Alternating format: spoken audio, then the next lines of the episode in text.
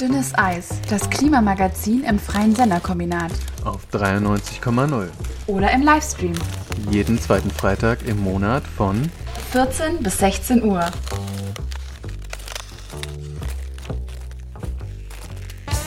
Und damit herzlich willkommen zur Sendung Dünnes Eis.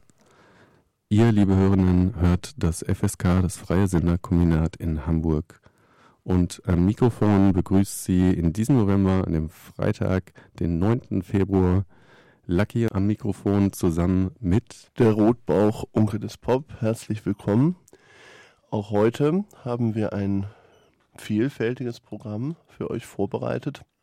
Es wird verschiedene Veranstaltungshinweise von uns geben.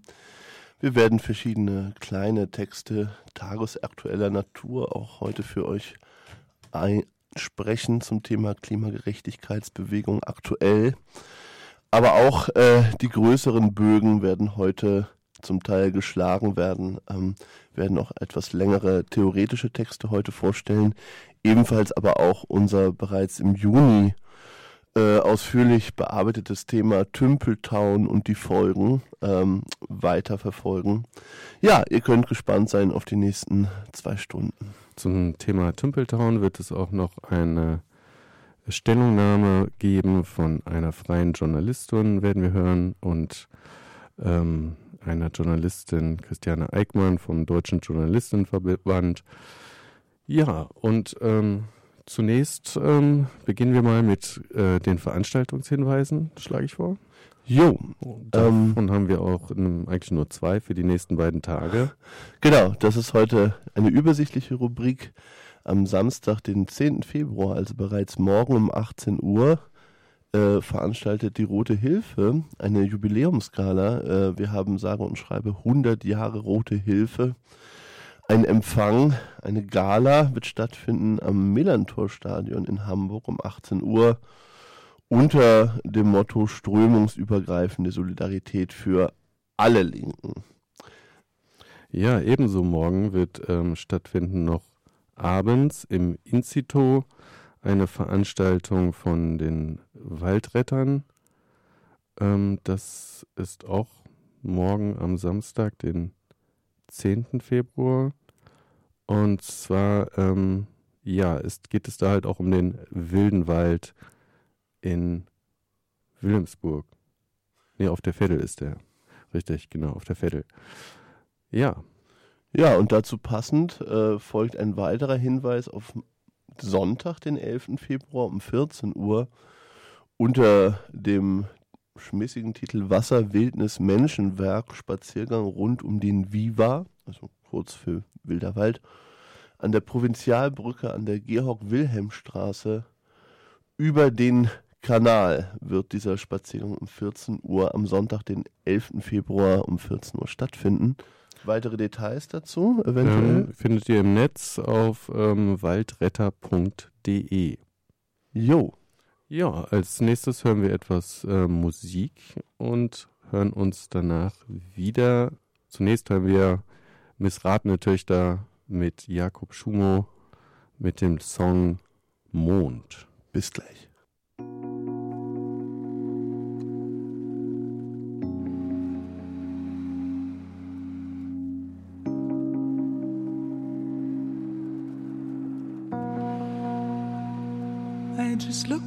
Into the moon.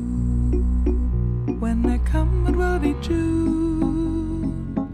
In my dreams, I'm almost there. Where they wait and I come to. I just look into the moon. When I come, it will be June. Don't expect me to lie, I will just pass by and fly back to the moon. Sometimes I'm missing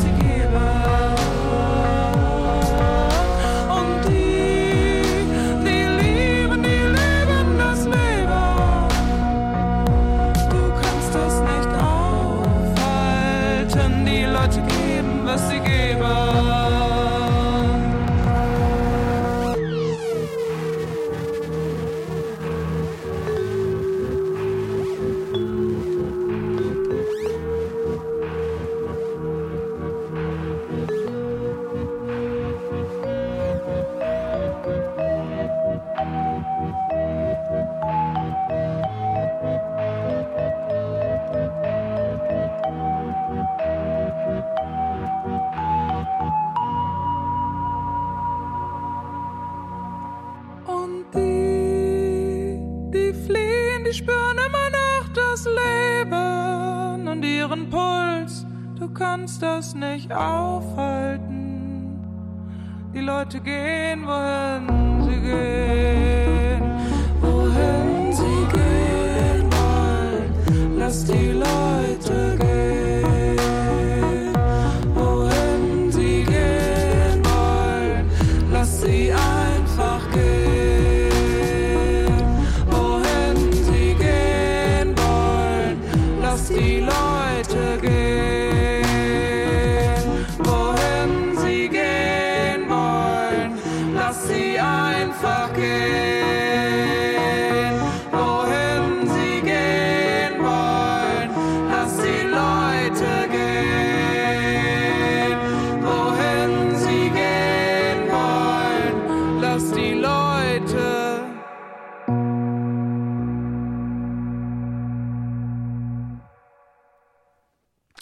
Ja, und an dieser Stelle hat sich die Redaktion Dünnes Eis gerade gedacht, dass wir doch mal einen Hinweis geben wollen auf eine Demonstration, die recht bald stattfinden soll und wird. Das wird um 16 Uhr passieren.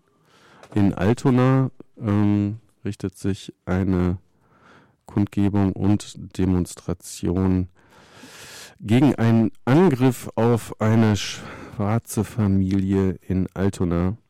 Äh, ein Übergriff und dagegen wird um 16 Uhr, ähm, ich glaube vor dem ähm, Drogeriehaus Müller, wird sich da getroffen, Ja. Müller. Das ist korrekt. Ähm, ja, und das als kleinen Hinweis in unserer Sendung kurz. Ähm, wir machen weiter erstmal äh, mit, ähm, mit Tesla, beziehungsweise dem Protest dagegen, gegen die große Umweltvernichtung vom Tesla-Werk in Brandenburg. Wir hören dazu von der Seite Tesla den Hahn abdrehen, der Bürgerinitiative. Ähm, t-den-hahn-abdrehen.org ist die Internetseite. Ähm, ja, hören wir mal rein. Elektromobilität ist ein globales Problem, weil weltweit wird den Menschen das Wasser abgegraben für die Schürfung von Lithium und Kobalt und wie die ganzen Zutaten für diese Scheißbatterien heißen. Hinter uns ist die Wasserkatastrophen-Factory Tesla. Dort werden E-Autos produziert für die Profite von einem Konzern. Tesla ist ein Riesen-UFO, was in einem Wasserschutzgebiet am Rande von Berlin gelandet ist. Und das ist ein ganz großes Problem für die Menschen hier vor Ort, aber auch für die Menschen in Berlin, weil Tesla in den Wasserhaushalt eingreift. Einmal durch die Gefahr von Schadstoffeindringen ins Grundwasser, aber auch durch das hohe Level an Wasserverbrauch. Und zwar auf Kosten von dem Wasser von Menschen hier in Brandenburg und Berlin. Heute ist ein Hitzetag. Die Wälder haben hier schon gebrannt und es gab Unwetter. Heißt, die Klimakrise und die Wasserkrise sind schon da. Also wir haben jetzt hier schon eine Limitierung des Wasserverbrauches von 105 Liter pro Person pro Tag. Wir haben hier einen massiven Eingriff, das ist einmalig in Deutschland. Ja, das regt mich auf. Hier wird äh, ein Auto produziert, was den Profit von Last steigert. Hier zeigt sich, warum der Autokapitalismus und E-Autos keine Lösung sind. Wir brauchen weniger Autos und einen sofortigen Ausbau von Nahverkehr für alle. Die Politik schützt gerade nicht unsere Lebensgrundlagen, nicht unser Wasser, sondern die Profite von Tesla. In diesem Zusammenhang weisen wir auch wieder auf eine Veranstaltung hin, die ähm, morgen stattfinden soll. Und zwar auch von der gerade eben genannten Bürgerinitiative Tesla den Hahn abdrehen, findet ein Waldspaziergang, ein Waldspaziergang mit der BI am morgigen Samstag, den 10. Februar um 16 Uhr statt und Start und Ziel dabei ist der Bahnhof Fangschleuse mit dem RE1 zu erreichen. Bahnhof Fangschleuse. Okay. Wo ist das genau? Äh, Das ist in Brandenburg. Kann man finden im Netz. Also da, wo Tesla bereits schon einige Fabriken gebaut hat, wie er auch im vergangenen Jahr vielfach in den Medien äh, zu bestaunen war. war. Ja, ja, Mhm. zumindest in der Nähe davon, ja. Alles klar. Okay, ähm, wir fahren fort nach diesem Veranstaltungshinweis mit äh, einer kleinen Nachricht ähm, aus, Aus- dem, Aus der aus Vergangenheit. der Vergangenheit, richtig. Dies ist kein Hinwe Veranstaltungshinweis, sondern eine Kurznachricht. Und zwar aus dem Langener Bannwald. Disrupt Sering. AktivistInnen sabotieren umstrittene Kiesfirma am Langener Bannwald. Vergangenen Samstag, den 3. Z- äh, Februar 2024, haben Dutzende KlimaaktivistInnen das Kieswerk bei Langen nahe Frankfurt sabotiert.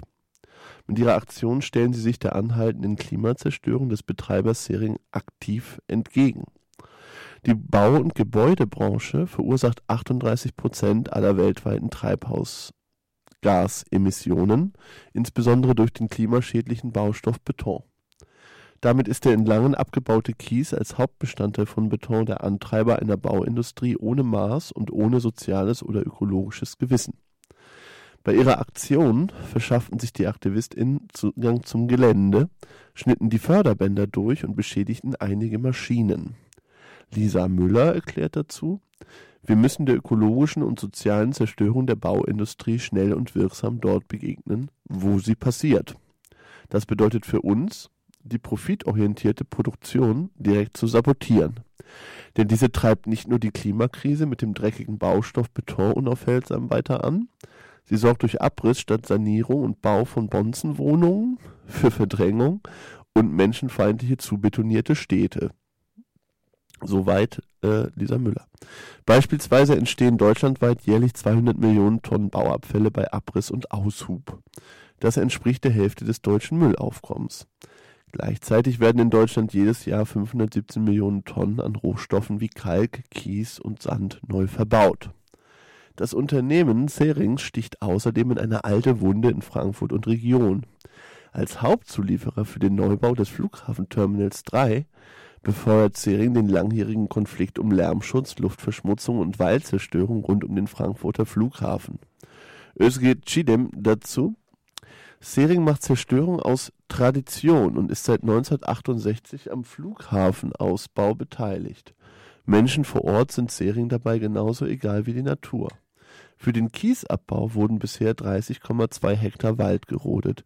Fast genauso viel soll noch zerstört werden. Und das, während zum Beispiel im Frankfurter Stadtwald 98,5 Prozent aller Bäume krank sind. Auch Recherchen des BUND zeigen, Zerstörung zieht sich als rote Linie durch die Unternehmenspolitik von Sering. Laut BUND erfüllt, erfüllen selbige die Wiederaufforstungsauflagen nicht und tragen damit aktiv zum Verlust des Waldes und der Biodiversität bei. Am Flughafen Frankfurt zeigt sich auch die Kurzsichtigkeit und Menschenfeindlichkeit von Bauindustrie und profitorientierter Wirtschaft. Terminal 3 soll das alte Terminal 1 ablösen, um weiter als Schaltstelle einer Überflussproduktion globaler Lieferketten, globalen Lieferketten und wichtigen Abschiebeflughäfen dienen zu können. Die KlimaaktivistInnen betonen, dass es ein radikales Umdenken in der Baubranche, Wirtschaft und Politik braucht.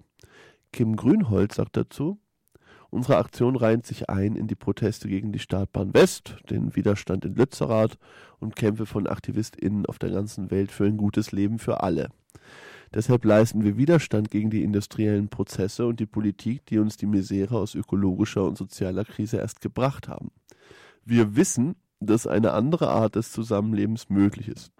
Für uns ist klar, wir müssen es selber machen. Wir zerstören, was uns zerstört und wir bauen auf, was uns aufbaut. Lokale Umweltinitiativen protestieren schon seit Jahren gegen das Kieswerk, das sich Stück für Stück durch den geschützten Langener Bannwald frisst.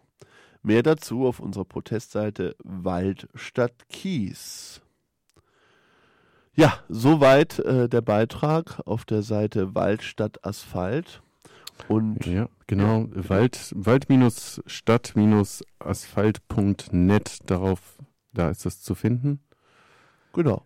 Ja. Und wir hören jetzt noch den kleinen vorproduzierten Beitrag dazu.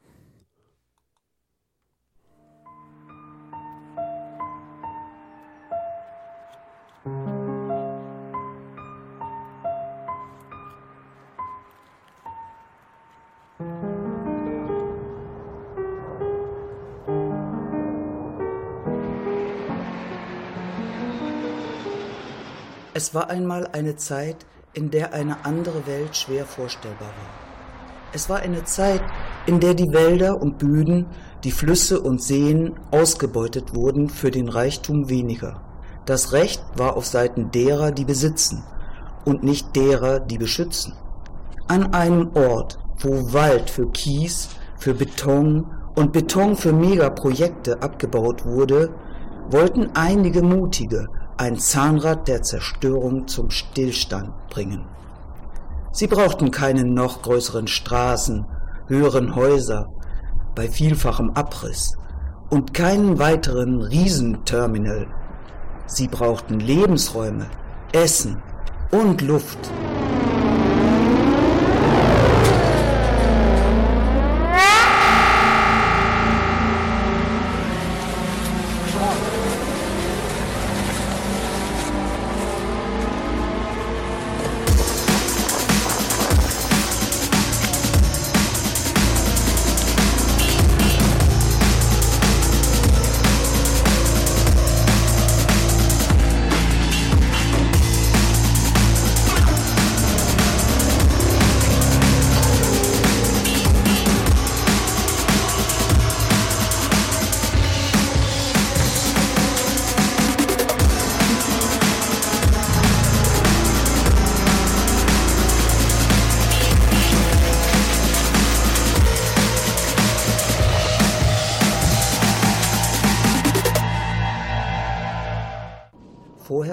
Nachher trauten sich überall auf der Welt Menschen zu widersprechen, zu blockieren und zu sabotieren.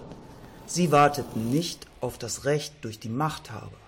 Sie erkämpften eine Zukunft, die eine andere Welt vorstellbar machte. Und wenn sie nicht gestorben sind, dann kämpfen sie noch heute.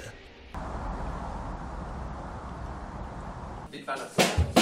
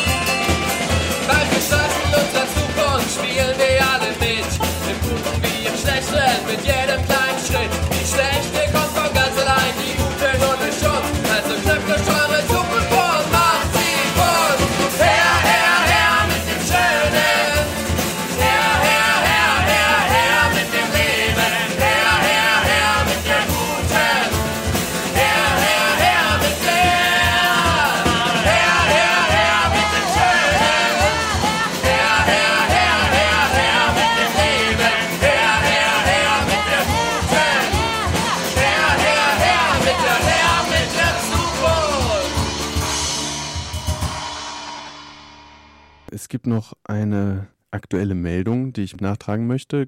Wir hatten über den Dietenbachwald in Freiburg berichtet. Äh, Der SWR, Südwestdeutscher Rundfunk, berichtet am 7.2. in einem Artikel, dass zunächst mal die Rodungen gestoppt wurden. Ich zitiere, äh, der neue Stadtteil Dietenbach braucht eine Gasleitung. Dafür sollen Teile eines Wäldchen weichen. Jetzt hat die Stadt Freiburg die Rodung gestoppt, ganz ohne Gerichtsurteil. Schon im Oktober 2023 wurden die Rodungen von Teilen des Dietenbachwaldes ausgesetzt. Damals verhinderte ein Eilantrag des NABUs in Freiburg dass Räume für die neue Gasleitung fallen, dass Bäume für die Gasleitung fallen. Seitdem warten alle Beteiligten auf den Verwaltungsgerichtshof in Mannheim. Der hat noch keine Entscheidung gefällt. Trotzdem zieht die Stadt Freiburg jetzt die Reißleine. Egal wie das Urteil ausgehen wird, ob für oder gegen die Rodung, bis Oktober wird im Wäldchen nichts mehr passieren. Weiterhin schreiben sie, Bundeskanzler Olaf Scholz wird zum Spatenstich des neuen Stadtteils Dietenbach nach Freiburg kommen. Geplant ist der Besuch für Ende Februar. Dass die Rodungen verschoben wurden, sei unabhängig vom Besuch des Kanzlers entschieden worden, erklärte die Stadt Freiburg. Das Aktionsbündnis Hände weg vom Dietenbachwald plant für die Zeit von Scholz Aufenthalt in Freiburg eine Demonstration für den Erhalt der Natur. Soweit aus Süddeutschland. Ja, vielen Dank auch äh, für diesen spontanen Einwurf aus dem Süden der Republik. Und diesen Übergang wollen wir gerne nutzen, um einen Nachruf aus der Besetzung oder auch an die Besetzung Tümpeltown in der Leinemasch in Hannover einmal hier vorzustellen. Ähm, ja, zusammengeschnitten mit ähm, einem Appell an die Pressefreiheit und ähm, später im Gespräch mit Radio Korax. Hören wir mal rein.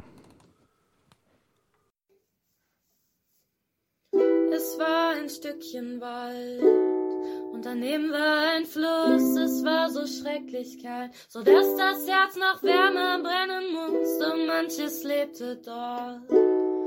Und Mensch oder Tier, doch die Stadt hat sich gedacht, wir zerstören das alles hier.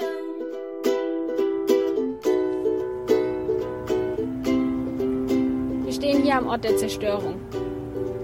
Hinter mir ist zu sehen, wie die Rodungen in der Leinemasch in Hannover weitergehen. Die Waldbesetzung Tümpeltown, die seit dem 30.09.2022 bestand, ist geräumt und zerstört worden. Die Polizeigewalt und die Polizeischikanen waren immens. Menschenleben wurden gefährdet durch deren Vorgehen. Die Versammlungsfreiheit wurde mehrfach massiv eingeschränkt. Es kam genauso zur Einschränkung der Pressefreiheit. Was wir hier sehen, ist, wie das fossilkapitalistische System vorgeht, wenn ihnen Widerstand entgegengebracht wird. Die Landesstraßenbaubehörde und die Cops wissen keinen anderen Weg, als mit Repressionen zu reagieren. Jeder wusste ganz genau, die Straße muss gar nicht sein, doch jetzt wird zwangsgeräumt. Alles war voll mit Polizei, die blauen Marionetten tun doch nur, was man ihnen befiehlt. Und wenn es sein muss, wird auch auf die eigenen Kinder gezielt.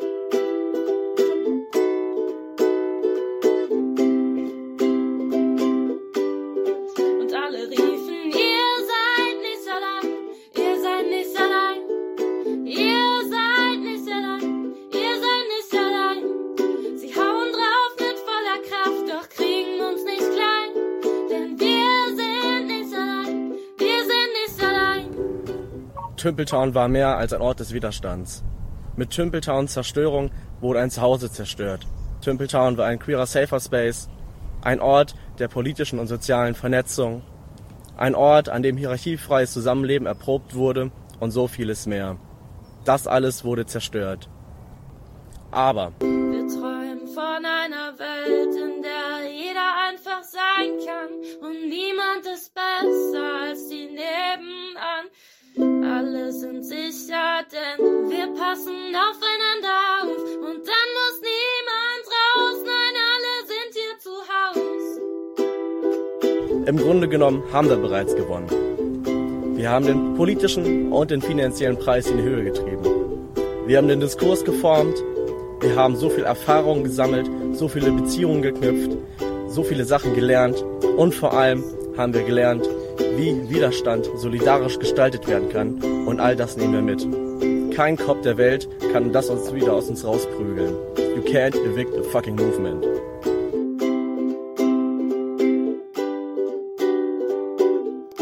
Unser Paradies war friedlich, tolerant und autonom. Viele studierten, doch für unsere Zukunft hilft uns kein Diplom.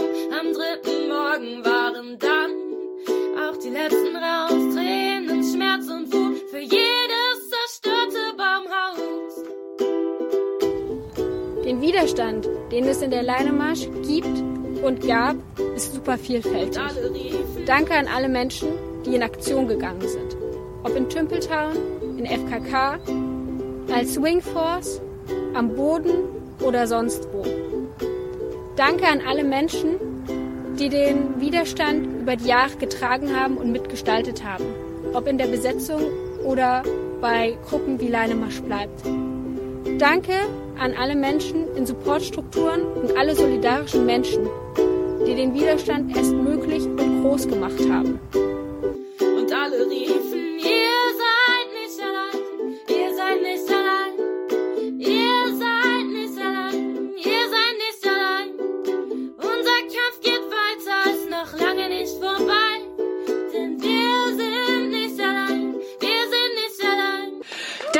Natürlich auch das öffentliche Interesse. Es kann nicht sein, dass Pressevertreterinnen gezwungen wurden, vor Gericht zu gehen, wie es im Fall von Tümpeltown mit einer Eilklage dann im Endeffekt doch entschieden wurde, dass die Presse in die Besetzung darf. Und es kann nicht sein, dass Menschen wie wir uns als Pressevertreterin aus der Besetzung räumen lassen müssen. Ja, und ich kann ganz privat sagen, also das ist nicht nur ein emotionaler Stress, ja, auch körperlich. Also wir haben uns beide, glaube ich, in den letzten Tagen auch genauso wie viele Menschen, die dort gekämpft haben, körperlich maximal gerädert gefühlt. Ich selber spüre immer noch meine Zehen vorne nicht, also ist immer noch alles taub. Und es kann nicht sein, dass äh, auch Journalisten, die sowas auf sich nehmen müssen, nur um berichten zu können. Und ja, die Polizei sagt, es geht um Sicherheit. Und wenn ich ehrlich bin, natürlich, Sicherheit steht auch für mich, für uns äh, an erster Stelle. Deswegen, äh, ne, Klimagerechtigkeitsaktivisten geht es ja genauso um Sicherheit für alle. Dennoch ist die Frage, wie die Prioritäten gesetzt werden, um unsere Grundrechte äh, lang genug zu wehren. Ja, hätte man die Prioritäten anders gesetzt, hätte man nicht die Presse dann doch nach dem Eiklagen, äh, nach dem Gewinn der Eiklage für 30 Minuten reingelassen, um dann mit Baumschnittarbeiten zu beginnen. Es wäre möglich gewesen, ähm, zum Beispiel erstmal den Teich äh, ins Visier zu nehmen und somit den Menschen, die auf dem Teich waren, lang genug auch Presseschutz zu bieten. Es wäre möglich gewesen, einzelne Bereiche mit Flatterband, wie es in anderen Besetzungen tut, immer wieder abzuspannen, sodass eben das Stück für Stück erfolgt werde. Ja, der Polizeieinsatz hätte länger gedauert, ja, es hätte Geld gekostet, aber somit wäre die Pressefreiheit nicht beschnitten worden. Was dort passiert ist, 30 Minuten die Presse reinzulassen, um sie dann wieder rauszustecken, ist nicht hinzunehmen. Und dann ganz, ganz wichtig. Sowohl Polizei als auch Presse verlieren immer mehr das Vertrauen in der Bevölkerung. Und ich persönlich finde, gerade da ist das Einhalten von Absprachen und von vernünftiger Kommunikation etwas, was einfach Grundvoraussetzung sein wollte, um Glaubwürdigkeit äh, zu erhalten und das Vertrauen der Bevölkerung vielleicht auch zurückzugewinnen. Und zum Beispiel, was im Fall Tümpeltown vorgefallen ist, also es wurde anfangs ja gesagt, dass die Akkreditierung für die Presse sich auf die Rodungsarbeiten bezieht ja, dass im Falle von Rodung eben äh, ja, Sicherheit geschützt werden muss vor umfallenden Bäumen. Ähm, es wurde gesagt, Rodung und Räumung werden nicht zeitgleich ablaufen und das stimmt ja in dem Fall nicht. Ja, genauso ähm, war es bei uns der Fall, dass uns gesagt wurde, nach einigen Hin und Her Verhandlungen auch im Livestream einzusehen, dass wir bleiben und berichten können.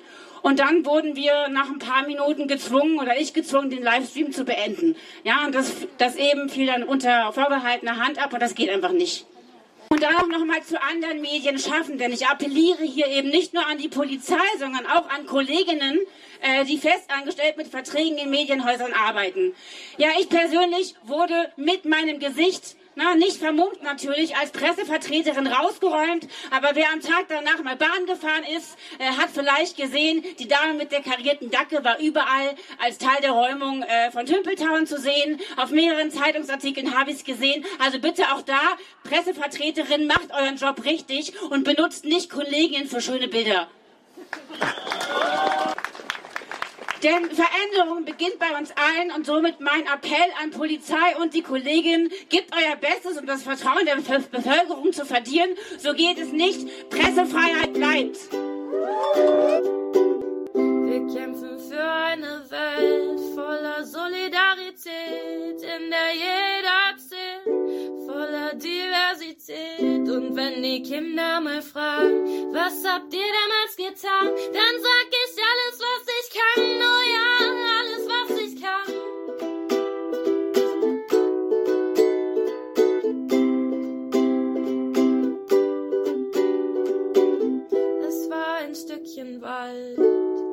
daneben war ein Fluss. Es war so schrecklich kalt, sodass das Herz nach Wärme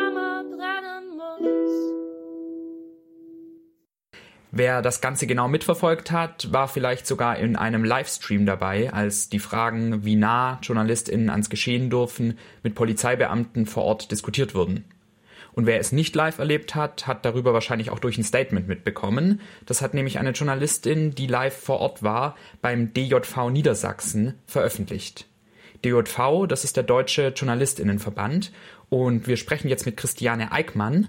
Und mich würde es mal interessieren, was eigentlich der DJV in solchen Situationen für eine Rolle spielt. Ähm, der Deutsche Journalistinnenverband ist ja ähm, eine Gewerkschaft und ein Berufsverband. Das heißt, wenn äh, solche besonderen Situationen sind, wie jetzt die Räumung in der Leinemasch, dann versuchen wir schon im Voraus Kontakt aufzunehmen zur Polizeipressestelle.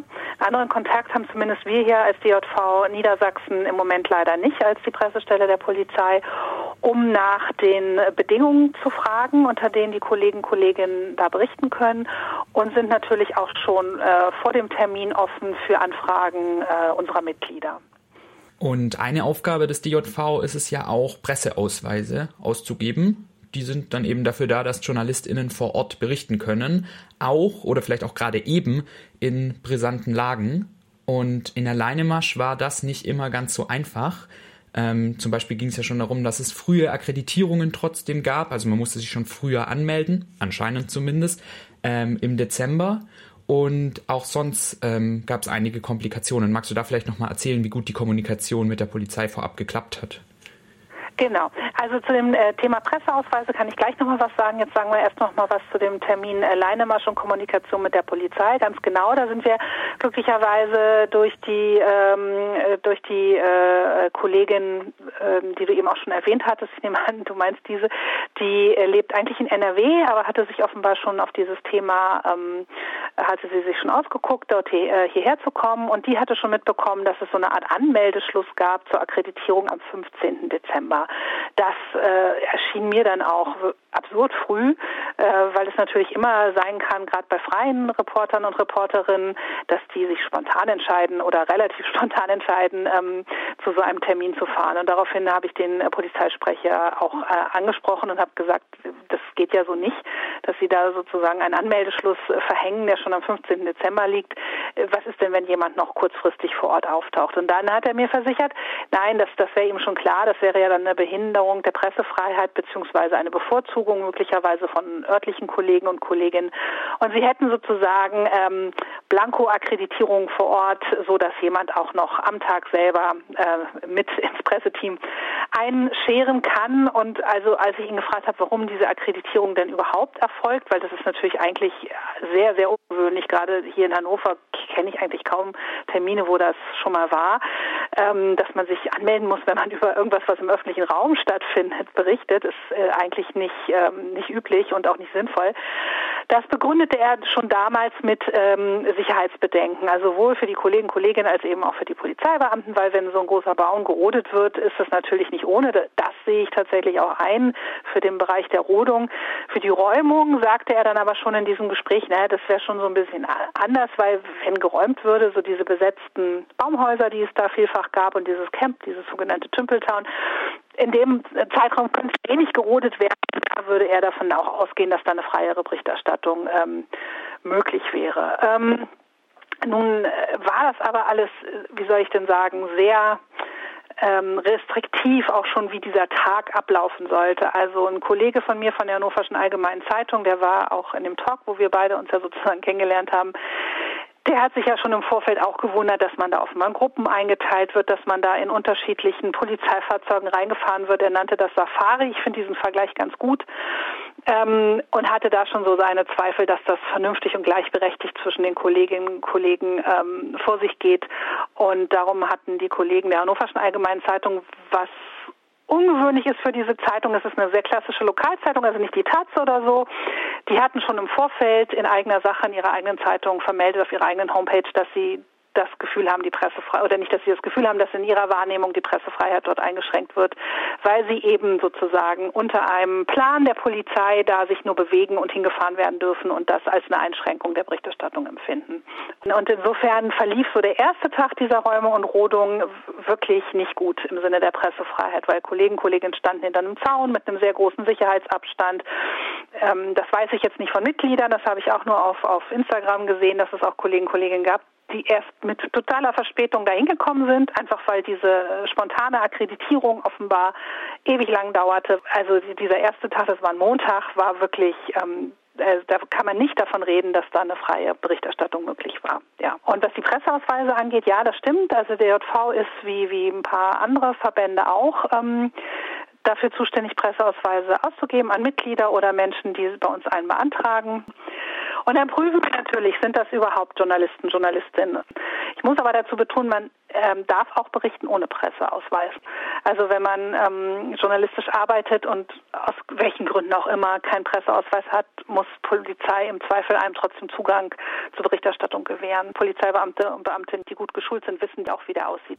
Und du hast es jetzt gerade ähm, schon angesprochen, ähm, wie gut sind KollegInnen geschult oder wie gut wissen Polizeibeamte Bescheid. Äh, wenn man sich dann so anschaut, was JournalistInnen erzählen, dann waren die Tage danach bei der Räumung ja irgendwie auch ein großes Auf und Ab oder vielleicht eher ein Hin und Her. Dann durfte man mal wieder rein, dann wieder nicht. Dann gab es irgendwie bestimmte Polizeibeamte, die eine Absprache getroffen haben und andere haben im Nachhinein dann wieder eine andere Auskunft gegeben. Und teilweise war dann auch genau dieser Punkt mit, was ist eigentlich jetzt eine Zugangsberechtigung in eine Räumung, auch nicht so klar für alle Beamte. War die Polizei da einfach nicht genug vorbereitet oder wie kann sowas passieren? Ja, also ich habe, das fand ich darum sehr interessant jetzt in dieser Runde, die wir nochmal hatten, wo ja auch unterschiedliche Kollegen und Kolleginnen nochmal was berichtet haben. Ich habe hier auch sehr unterschiedliche Rückmeldungen bekommen. Und mal kurz die Chronologie noch. Genau am Dienstag hatte eben dann dieser ähm, mir leider immer noch unbekannte Rundfunkkollege sein Eilverfahren gewonnen hier vor dem Verwaltungsgericht Hannover, die eben gesagt haben, die Beschränkung für die äh, Berichterstattung wäre überwiegend rechtswidrig und äh, die Medien müssten eben ihrer Kontrollfunktion gegenüber ähm, staatlichen Organen recht, ähm, nachkommen können. Also hat das Verwaltungsgericht sehr klar ähm, geschrieben und ähm, dass eben dann äh, diese Rechtfertigung mit äh, Angriff auf Leib und Leben oder Gefahr für Leib und Leben das nicht rechtfertigen würde, dort sozusagen Kollegen, Kolleginnen ähm, äh, umfänglich auszusperren, so muss man es ja nennen. Und daraufhin habe ich dann auch gleich wieder ganz schnell die Polizeipressestelle angerufen, weil wenn so ein einzelner Mensch sowas vom Verwaltungsgericht durchklagt, ist das natürlich rein theoretisch erstmal nur für diese Person gültig und habe dann aber gleich gefordert, also, ne, also nicht nur einer, sondern das gilt dann bitte auch für alle. Das hat die Polizei aber, glaube ich, in dem Moment auch äh, verstanden gehabt. Und dann kommt eben das, was du beschreibst. Dann klang erstmal so, es ist alles gut, jetzt dürfen erstmal alle rein. Und ähm, dann war das aber tatsächlich, glaube ich, nur eine, für die meisten nur eine gute halbe Stunde, die sie sich dann da wirklich frei auf dem Gelände bewegen konnten und auch mit Besetzern und Besetzerinnen sprechen konnten.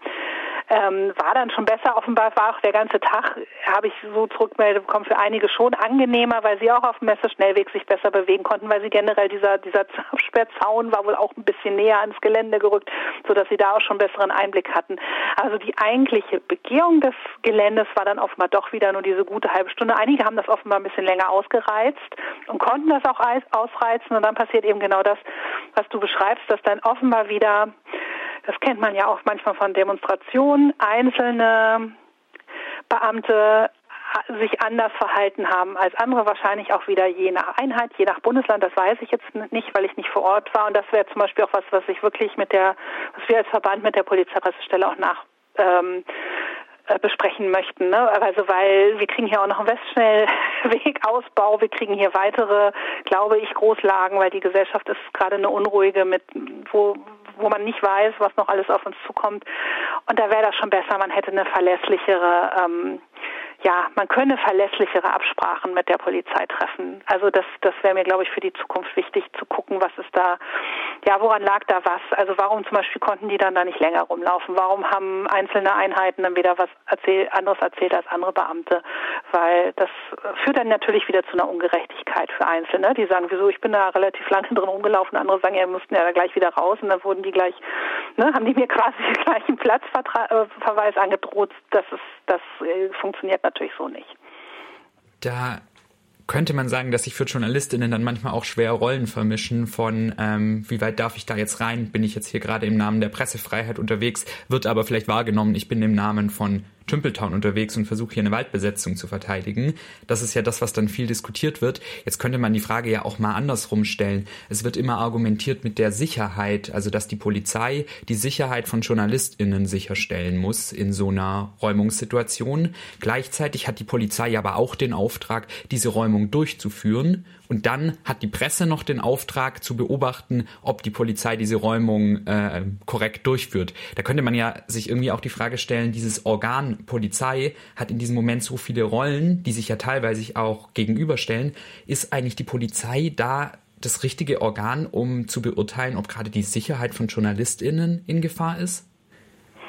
Genau, und ich, also das ist, glaube ich, wirklich eine, die Gemengelage hast du gut beschrieben, die ist so einfach nicht. Und was ja noch hinzukommt, also die Sicherheit von Journalisten, Journalistinnen, da war jetzt vielfach die Meinung von Kollegen, Kolleginnen und auch von Chefredaktionen, mit denen ich gesprochen habe. Nun ja, also das können unsere Kollegen wohl, wohl selber einschätzen, ne? ob sie sich da gerade in Gefahr begeben, zumal die auch so ein ähm, Formular ausfüllen müssten, ne, dass sie nicht sozusagen das Land Niedersachsen in Regress nehmen, wenn dann doch was passiert. Insofern, da hatte sich eigentlich äh, sozusagen die Staatsmacht ja äh, abgesichert und hätte einfach auch sagen können, bitte, das müssen die jetzt selber entscheiden. Und man kann, denke ich, vielleicht sogar auch noch so was vorschreiben, das hatten die ja auch gemacht, wie Helm und Weste, gehe ich auch noch mit. Ähm, ähm, was, was sie aber noch in die Argumentation mit reingenommen haben, ist natürlich auch, dass sie, also die Kollegen, Kolleginnen, aber auch die Besetzer und natürlich ihre eigenen Leute. Also das waren immer so die drei Gruppen, wo sie gesagt haben, die müssen irgendwie geschützt sein und darum muss dieser Einsatz vernünftig ablaufen können. Wie gesagt, ich gehe da sogar bis zu einem gewissen Teil mit, weil wenn man da vielleicht irgendwie gerade ähm, das war ja sozusagen deren Auftrag, die Besetzer und Besetzerinnen da rauszuholen und dann wollen die gucken, dass sie das machen. Und wenn mir dann ein Journalist vor den Füßen rumläuft, könnte ich mir vorstellen, wenn ich mich jetzt mal versuche, in eine Polizeibeamtin reinzuversetzen, was mir nicht so leicht fällt, aber ich versuche es mal, könnte das schon sein, dass ich dann auch sage, nee, pass mal auf, so funktioniert das nicht, ich muss mich jetzt auf diese Räumung konzentrieren, da kannst du mir jetzt nicht hier noch direkt vor den Füßen mit deiner Kamera rumlaufen. Und darum glaube ich, ist, in, äh, ist dieses Argument, wir wollen jetzt auch noch die Journalisten, Journalistinnen beschützen, auch ein Stück weit vorgeschoben. Ne, weil wie du, wie du richtig auch ansprichst, haben da viele von den Kollegen gesagt, da waren auch erfahrene Fotografen und Fotografinnen dabei, die schon auf sonst was für Veranstaltungen waren, die sagen, ich kann das schon selber einschätzen und wenn das irgendwie zu heiß wird, dann gehe ich schon auch selber weg. Ne? Also weil ich bin auch schon erwachsen. Insofern dieses, wir wollen die Journalisten beschützen, ist natürlich ein Stück weit vorgeschoben. Ich denke mal, der wirkliche Grund ist, wir möchten möglichst störungsfrei äh, sozusagen unseren Auftrag da ausführen. Ja, und das ist eine Frage, die, du meintest ja gerade schon, es gibt noch den Westschnellweg in Hannover und es gibt einfach noch viel, viel mehr Situationen. Wenn man jetzt mal zurückguckt, zum Beispiel nach Lützerath oder zum Beispiel in den Hambacher Forst, dann sind es ja immer wieder ähnliche Themen, die da eigentlich mhm. diskutiert werden. Und das ist ja auch ein, also einfach ein räumlich ähnliches Setting immer wieder. Es wird irgendwas eingezäunt, dann ist die Frage, dürfen die JournalistInnen da rein oder nicht? Dann ist die Absprache nicht klar. Also in gewisser Weise, das ist jetzt dann nicht der DJV Niedersachsen, weil es andere Bundesländer waren, aber in gewisser mhm. Weise ist es ja auch was, was sich irgendwie wiederholt. Was würdest du denn da sagen von beiden Seiten? Wie müssen wir als JournalistInnen, aber auch wie muss die Polizei da auf eine andere Art vorbereitet sein oder braucht es da irgendeine andere Institution, die noch vermittelt, damit in der nächsten Situation, die potenziell wiederkommt, nicht einfach wieder das Gleiche passiert und am Ende kritisiert wird und dann kommt man in die nächste Schleife? Also eine andere Institution ähm, fällt mir jetzt gerade tatsächlich nicht ein. Also ich bin da auch, ich habe da auch nicht der Weisheit letzter Schluss. Ne? Also das, ich glaube tatsächlich, äh, mir fällt nicht viel mehr ein, als wirklich äh, immer wieder im Gespräch zu bleiben. Und ich fürchte auch, ähm, das wird auch nicht leider der letzte Termin sein, wo es nicht nicht gut oder sagen wir mal nicht perfekt läuft. Ähm, ich, ich fürchte, dass das wird so bleiben und man kann immer nur versuchen, dass es besser läuft. Also eine andere Chance sehe seh ich jetzt zumindest nicht. Also ich weiß, es gibt dann Kollegen, Kolleginnen in, in anderen Bundesländern, die haben das aus welchen Zufällen, Gründen oder Bekanntschaften oder oder oder ähm, Beharrlichkeit, ich weiß es nicht genau, geschafft, da so ein bisschen näher ranzurutschen. Also ich sag mal so an polizeiinterne Stellen, dass die sozusagen nicht nur mit der Pressestelle, sondern auch mit Einsatzleitung gesprochen haben. Also wir würden das hier auch, obwohl da ein Kollege ein bisschen pessimistisch war und sagte, er hätte hier auch mit der Polizeipräsidentin schon gesprochen, wohl in einer anderen Sache. Ich würde das trotzdem auch versuchen wollen, eben nicht nur mit der Pressestelle, sondern eben auch sozusagen mit, ähm, mit der Chefin vom Janssen zu sprechen. Ähm, ich, ich glaube aber, das ist keine Garantie, dass es, ähm, dass es das nächste Mal besser läuft. Also ich hoffe das sehr. Also wenn man das nochmal klar macht, wie die Erfahrungen sind. Ich habe auch danach jetzt noch mit einem Kollegen gesprochen, das ist so ein ganz klassischer äh, Polizeireporter, ist schon so ein, ne, so ein älterer Kollege, ich sag mal so Mitte 50 würde ich den schätzen. Und der war auch unfassbar entnervt. Der hat jetzt, also der ist nun wirklich frei von jedem Verdacht, irgendwie klimaaktivistisch unterwegs zu sein und sagt, er fand es einfach auf eine Art auch einfach unprofessionell. Also jetzt gar nicht so her politisch, sondern er sagte, das war für ihn wirklich, dass er die ganze Zeit da stand und gedacht hat, was macht ihr denn hier? Was soll das denn? Also wir sind doch hier alles Erwachsene. Ihr könnt uns doch hier anders behandeln. Ihr könnt uns doch da bitte mal näher ranlassen. Was soll das denn? Und das ist mir ganz wichtig. Also ich sammle im Moment noch ganz viel von diesen Stimmen von ganz unterschiedlichen Leuten, um eben möglichst viele Quellen zu haben und der Polizei auch zu sagen, pass mal auf dieses und jenes. Aber wie gesagt, ich kann da keine Garantie für geben, dass wir uns nicht nächstes Mal wieder über irgendwas ärgern. Das heißt, wir müssen auf jeden Fall dranbleiben und ein Akteur, Fall. der dranbleibt, ist der DJV mit Christiane Eickmann, mit der wir hier gerade gesprochen haben. Danke dir für den Einblick, den du uns geben konntest und auch danke für die weitere Arbeit, die noch ansteht. Ja, ich danke für das Gespräch. Ja, und in diesem Sinne, wir vom FSK danken auch Radio Korax für diesen Beitrag, ähm, sowie Saskia Meyer, die wir zuvor hörten, und aus der Besetzung Tümpeltown. Ja, ein fantastischer Beitrag, äh, den wir soeben hören durften. Sehr informativ und äh, ja, im Sinne des Herrn, der vorhin das Wort noch hatte. Wir bleiben selbstverständlich auch weiter dran an dieser Thematik, an der Frage der Pressefreiheit, insbesondere auch im Kontext der Klimaberichterstattung. So, ihr hört FSK. FSK Radio. Das freie Senderradio FSK. Hamburger Stadt. FSK 93.0 MHz oder auf fsk-hh.org im Stream. Du und den dritten Planeten dieses Sonnensystems. FSK Der Glitzer 93,0 im Äther. Dünnes Eis, das Klimamagazin im Freien Senderkombinat. Auf 93,0. Oder im Livestream. Ich spreche dir mein Vertrauen aus, dass du weißt, was zu tun ist, dass du weißt, was es braucht, dass du im Zweifelsfall entscheiden kannst, was gut ist, dann ist es das für mich auch.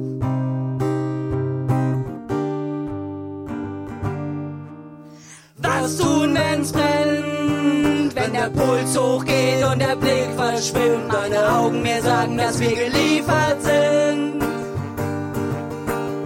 Alles geplant aus einem Detail und genau das reitet uns rein, der Kopf läuft heiß. Ich spreche dir mein Vertrauen aus dass du weißt, was zu tun ist, dass du weißt, was es braucht, dass du im Zweifelsfall entscheiden kannst, was gut ist, dann ist es das für mich auch.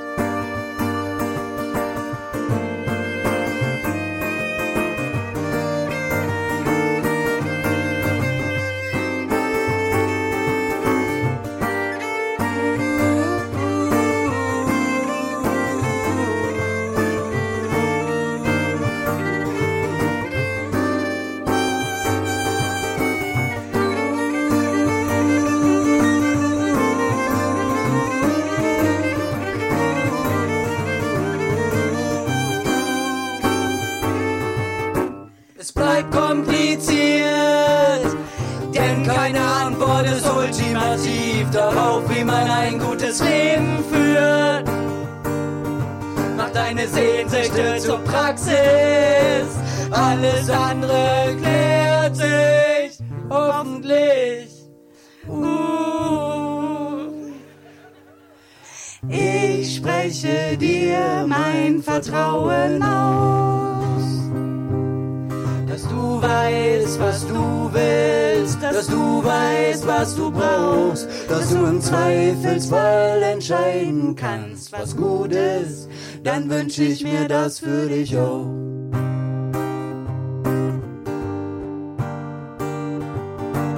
Wer, wenn nicht du, kannst du Grenzüberschreitungen sprechen, nur sind die Ohren taub und die Köpfe stur.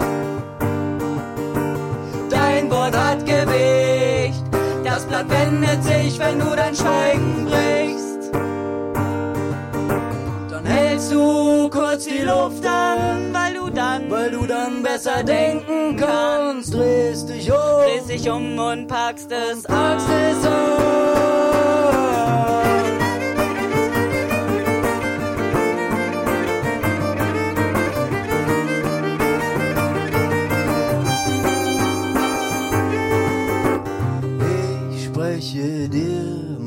Vertrauen aus.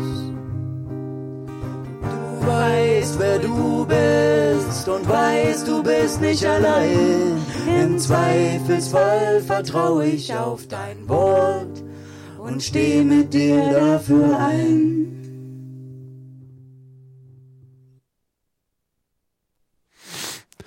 Willkommen zurück, äh, geschätzte Hörerinnenschaft des Freien Senderkombinats. Ähm, auch heute, am zweiten Freitag im Monat Februar, also am 9. Februar in diesem Fall, hört ihr Dünnes Eis, äh, das Klimamagazin im Freien Senderkombinat.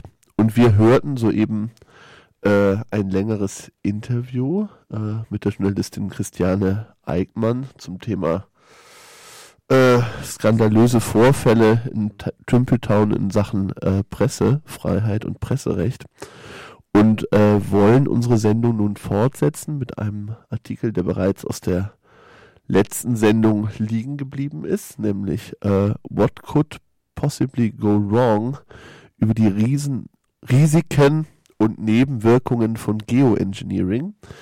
Ein Text äh, der sehr geschätzten Autorin Svenna Triebler, die sowohl in Versorgerin als auch in der Jungle World äh, des häufigen äh, veröffentlicht. Jo, ich fange einfach mal an, diesen Text vorzulesen. September was, in my professional opinion as a climate scientist, absolutely gobsmackingly bananas. Okay, sehr schönes Englisch. Der September war nach meiner professionellen Einschätzung als Klimaforscher komplett irre. So brachte der US-Klimaforscher Secke Hausfather Anfang Oktober die aktuellen Daten zum Zustand des Planeten auf den Punkt. Sein deutscher Kollege Hans-Joachim Schellenhuber wiederum versuchte es mit einem Vergleich. Stellen Sie sich vor, Sie steuern ein Flugzeug über den Atlantik und die Armaturen zeigen plötzlich gewaltige Ausschläge. Sie würden in Panik geraten. Wenn selbst diejenigen weiche Knie bekommen, die an den Umgang mit alarmierenden Daten und Katastrophenszenarien gewöhnt sind, sollte das eigentlich der letzte Weckruf für die Menschheit sein, endlich ernst zu machen mit der CO2-Neutralität. Und zwar nicht erst bis 2050, sondern am besten vorgestern. Stattdessen stehen alle energiepolitischen Zeichen auf weiter so.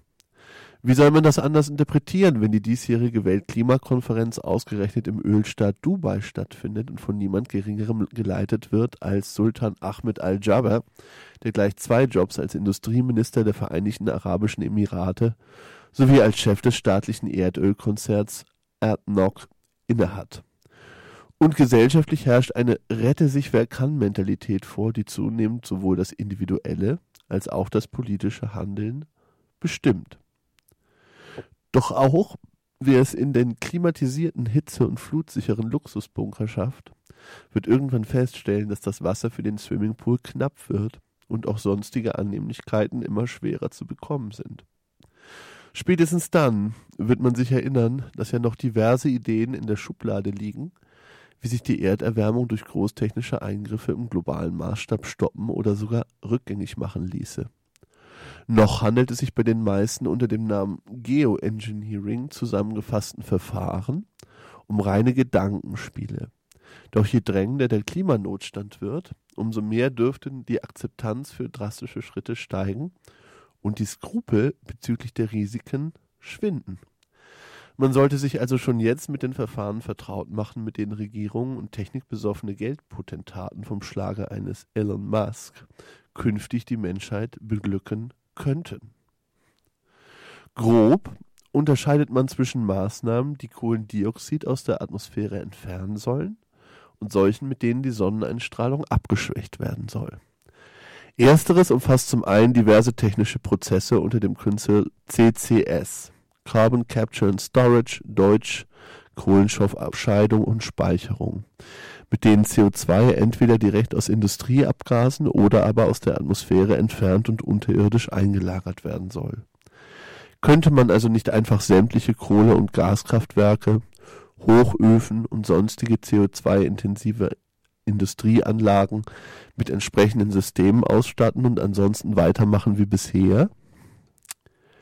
Das klingt wie das Versprechen von Saufen ohne Kater oder Sahnetorte ohne Zunehmen und ist auch ähnlich illusorisch. Da ist zum einen schon mal das Problem mit der Einlagerung. Im Gespräch sind dafür Salzwasser führende Gesteinsschichten, erschöpfte Erdöl- und Erdgaslagerstätten oder auch eine Einleitung ins Meer. Das eingelagerte CO2 bleibt bei den meisten Verfahren allerdings in molekularer Form erhalten und kann wieder frei werden. Entweder langfristig, was die Emissionen schlicht in die Zukunft verschieben würde, oder auch schlagartig, mit tödlichen Folgen für alle, die in eine solche Kohlendioxidblase geraten. Am unproblematischsten scheint die Option, CO2 in Wasser gelöst in den Untergrund zu verpressen, wo es mit dem vorhandenen Gestein zu festen Mineralien reagiert und so tatsächlich langfristig dem globalen Stoffkreislauf entzogen wird. Allerdings braucht es dafür geeignetes Grundgestein, was die Standortauswahl schmälert.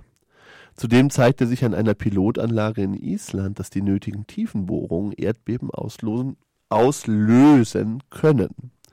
Dass die Technik jemals in einem Maßstab angewendet werden könnte, in dem sie nennenswert zur Treibhausgasminderung beitragen würde, ist unwahrscheinlich. Sicherlich könnte CCS, also Carbon Capture and Storage, mit welcher Methode auch immer für notorisch klimaschädliche und schwer auf CO2-neutrale Verfahren umzurüstende Prozesse wie die Zementherstellung eine Option sein, um die Emissionen zumindest mittelfristig zu reduzieren, bis entweder bessere Produktionsmethoden erfunden sind oder die Baubranche auf ebenfalls noch zu findende klimaneutrale Materialien umschwenkt. Keine gute Idee ist dagegen der Einsatz in fossilen Kraftwerken.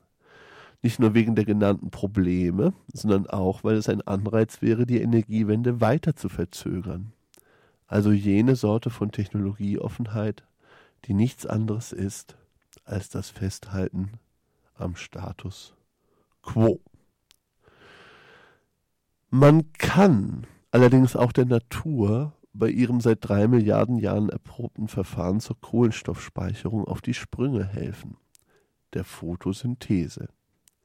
An Land geschieht dies bereits in Form von Aufforstungsprogrammen, die teilweise in den modernen Ablasshandel mit freiwilligen CO2-Zertifikaten einbezogen werden. Etwa von Fluggesellschaften, die die Zertifikate nicht einmal selbst bezahlen, sondern zu einem Aufpreis grüne Tickets anbieten, mit denen sich die Kundschaft ein gutes Gewissen kauft. Man könnte auch schlicht von CO2-Bilanzfälschung sprechen. Der Effekt entsprechender Projekte wird nämlich systematisch schön gerechnet, sofern diese nicht ohnehin nur auf dem Papier existieren und das Geld in dunklen Kanälen versickert. So braucht es etliche Jahrzehnte, bis ein heute gepflanzter Baum nennenswerte Mengen an CO2 aus der Luft holt vorausgesetzt er ist bis dahin nicht vertrocknet oder wird von Stürmen gefällt. Und dann muss für eine negative CO2-Bilanz der Kohlenstoff auch gebunden bleiben, sprich, das Holz etwa zu Möbeln oder Baustoffen verarbeitet werden, statt einfach im Wald zu vermodern oder in Form von Heizpellets verbrannt zu werden. Sicherlich ist Bäume pflanzen besser als keine zu pflanzen. Wenn allerdings gleichzeitig weitaus größere Waldflächen für den Anbau von Viehfutter gerodet werden oder dürrebedingten Bränden zum Opfer fallen, wirken Aufforstungsprogramme zwecks Klimaschutz wie der Versuch, eine Lawine mit dem Schneeschieber aufzuhalten. Mehr Potenzial zur Kohlenstoffspeicherung als an Land findet sich aber ohnehin in den Meeren. 50 bis 85 Prozent des Sauerstoffs in der Atmosphäre werden Schätzungen zufolge vom Phytoplankton in den Ozeanen produziert, also Algen und anderen photosynthetischen Mikroorganismen, die im Gegenzug CO2 zu Kohlenhydraten und anderen organischen Substanzen verstoffwechseln. Die Idee liegt nahe, diesen Prozess anzukurbeln, indem man die Meere mit Makro- oder Mikronährstoffen, im Gespräch sind etwa Harnstoff oder Eisen, düngt und so das Wachstum von Phytoplankton anregt, das nach dem Absterben zum Meeresboden sinken soll. Ungeplant geschieht dies bereits. Ein Beispiel, an dem sich auch gleich die Risiken und Nebenwirkungen solcher Methoden studieren lassen, ist die Ostsee, in der große Mengen Dünger aus der Landwirtschaft der Anrainerstaaten landen, was die Algen kräftig wuchern lässt. Klingt zwar erstmal toll für die CO2-Bilanz, führt aber dazu, dass abbauende Bakterien, zumindest die auf Sauerstoff angewiesenen, nicht mit dem Nachschub an Natur, an Nahrung mithalten können. Am Meeresgrund entstehen dadurch sauerstoffarme oder freie, sogenannte anoxische Bereiche, die toten Zonen. In der Erdgeschichte fand mehrfach ein solches Umkippen der Meere im globalen Maßstab statt, wobei der Sauerstoffmangel nicht nur den Meeresboden, sondern auch höhere Wasserschichten betraf. Davon profitierten nicht zuletzt anaerobe Schwefelbakterien, deren Stoffwechselprodukt Schwefelwasserstoff noch unwirtlichere Bedingungen für alle höheren Organismen schuf. Etliche Massenaussterben werden auf solche Ereignisse zurückgeführt. Will man also keine toten, nach faulen Eiern stinkenden Meere, sollte man bei der gezielten Düngung sehr vorsichtig vorgehen, etwa indem man besonders nährstoffarme Gebiete auswählt, in denen außerdem eine gute Durchmischung des Wassers stattfindet. Aber auch dann hätte man keine Patentlösung für die Klimakrise, denn nur etwa ein Prozent der organischen Materie gelangt auf diese Weise ins Sediment, der Rest wird zersetzt und gelangt erneut in die globalen Stoffkreisläufe. Zwar könnte letztlich netto mehr Kohlenstoff gespeichert werden, als durch Abbauprozesse wieder frei wird, insbesondere wenn man das Phytoplankton zumindest teilweise abschöpft und irgendwie so lagert, dass der Kohlenstoff gebunden bleibt. Doch auch dann müsste zuallererst einmal der kapitalismusbedingte Nachschub gestoppt werden, um den CO2-Gehalt der Atmosphäre signifikant zu senken. Und wie viel Geduld sollte man auch mitbringen, die CO2-Konzentration auf diesem Weg wieder auf vorindustrielle Werte zu bringen, wäre ein Jahrtausendprojekt. Es folgt noch ein letzter Absatz oder eine Anmerkung an dieser Stelle. Ähm, ich fahre fort mit dem Text. Äh, Science Fiction oder James Bond Film. Während das eine vernunftbegabte und willige Menschheit vorausgesetzt zumindest noch irgendwie machbar scheint, lassen die Ideen zur Verringerung der Sonneneinstrahlung eher an dystopische Science Fiction denken.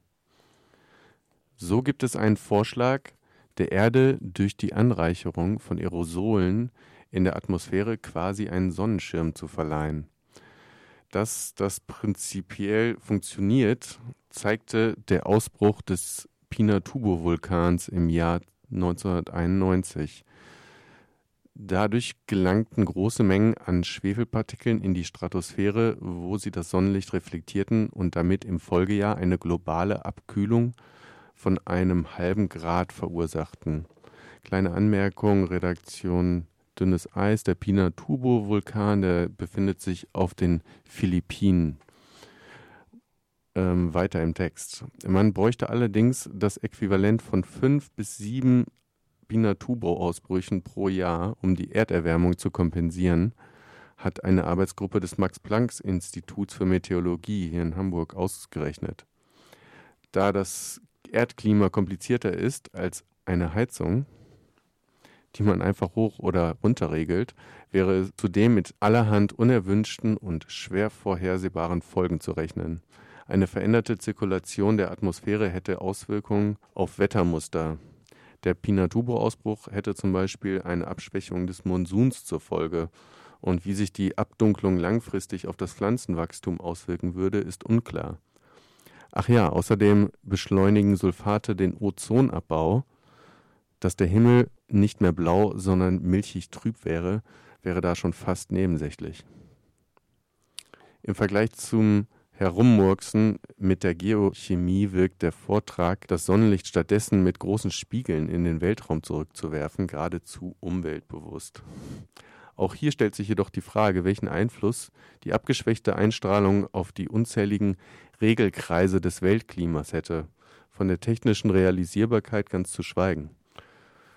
Kurzum, sowohl Aerosolkühlung als auch Weltraumspiegel wären wohl eher eine Verschlimmbesserung und klingen ein wenig nach einem James Bond-Film, in dem sich der Superschurke mit den größenwahnsinnigen Plänen für einen Philanthropen hält, womit wir wieder bei Elon Musk wären. Ja, ein relativ langer, relativ komplexer Text kurze Anmerkung, äh, der Rotbauchonkel des Pop in eigener Sache. Ähm, dieser Text äh, war mir auch deshalb eine Herzensangelegenheit, denn äh, die Rotbauchonkel des Pop hatte das zweifelhafte Vergnügen in den letzten Monaten mit äh, verschiedenen Menschen, auch aus dem erweiterten Freundeskreis, äh, zu diskutieren, ähm, die diesem, ja, Machbarkeitswahn oder wie man es nennen soll, äh, den der Text von Svenna Triebler ja genüsslich und vortrefflich aufspießt, äh, vollständig erliegen, was vielleicht äh, auch ein Licht auf die, wie soll ich es sagen, äh, Utopielosigkeit äh, der Zeit, in der wir gerade leben, wirft. Ähm, anscheinend äh, hat der Satz von Mark Fischer ähm, sich ein Ende des Kapitalismus äh, vorzustellen, äh, sei schwieriger, als sich das Ende der Menschheit vorzustellen. Sogar eine gewisse Durch äh, Gültigkeit, ähm, was man vielleicht an Gesprächen wie diesen manchmal bestürzt feststellen kann. Ja, aber wir lassen uns die Schla schlechte Laune trotzdem nicht verderben, um einen alten Freund von mir zu zitieren und hören deshalb jetzt ein bisschen flotte Musik und zwar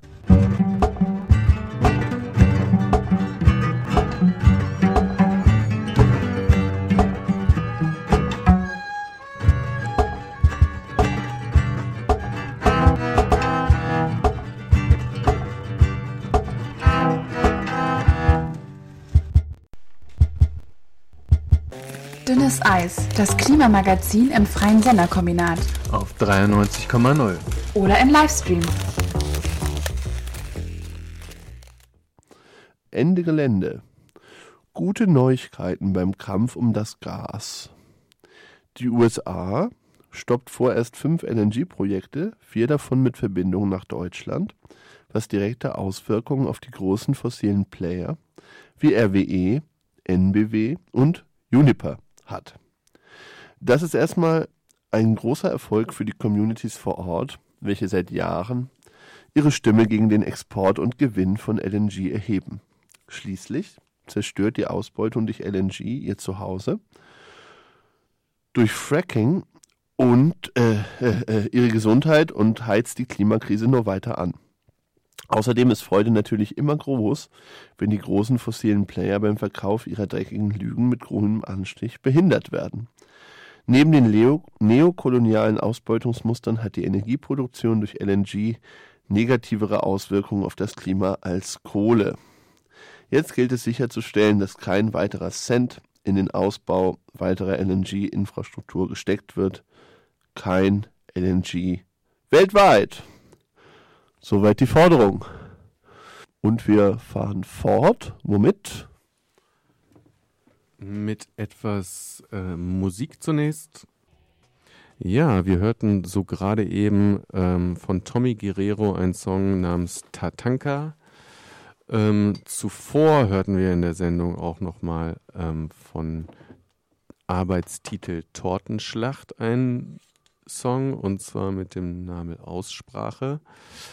Übrigens gehen die wieder auf Tour, Arbeitstitel Tortenschlacht, eigentlich auch bekannt, so in der Klimagerechtigkeitsbewegung, nehme ich mal an.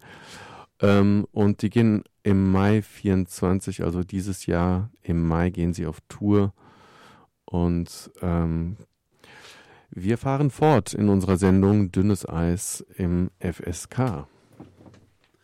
Die Rotbauchunge des Pop hat noch ein kleines Schmankerl für euch vorbereitet für die verbleibenden 32 Minuten äh, unserer heutigen Sendung. Und zwar möchte ich einen Text vorstellen äh, des äh, Autors Stefan Gärtner aus der Titanic äh, des letzten Monats mit dem Titel Woke Wohin. Und auch wenn der Titel vielleicht befürchten lassen könnte, das sei jetzt ein äh, Anti-Woke-Pamphlet oder ähnliches, seid unbesorgt. Äh, das ist ein Text, der sich sozusagen unter anderem damit auseinandersetzt, wie dieser Begriff strategisch auch von zum Beispiel Neurechten äh, im Diskurs, in der Debatte benutzt wird.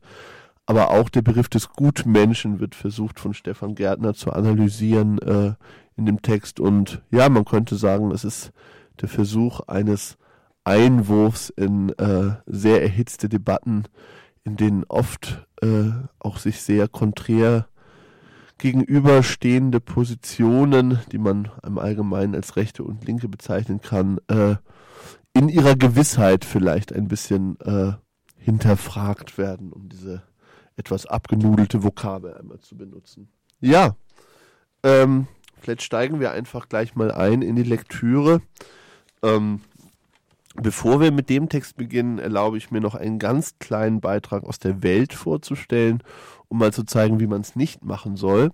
T, weil ähm, in der Welt gibt es noch so einen kleinen äh, Text zum Thema äh, grünem Kohleausstieg und äh, Kohleausstieg der Ampel und äh, sozusagen der Autor der Welt macht es sich meines Erachtens hier ein bisschen zu einfach und vielleicht kann man hier ganz gut äh, einen Kontrast äh, herausarbeiten.